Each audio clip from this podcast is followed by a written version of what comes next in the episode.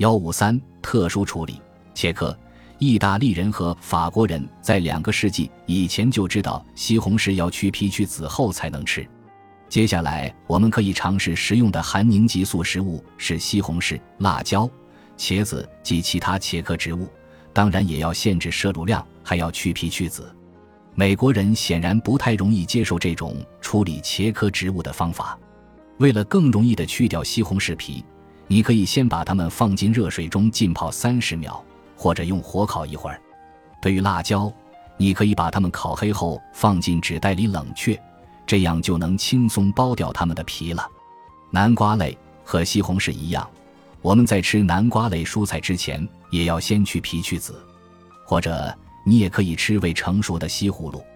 需要注意的是，尽管我们将上述食物称为蔬菜，但它们含有的果糖足以使我们的体重出现反弹。我的许多患者都经历过这种情况。一旦你的体重秤指针开始向违背你意愿的方向偏移，你就要马上停止食用这些蔬菜。对于用高压锅蒸煮的谷物或豆类也是这样。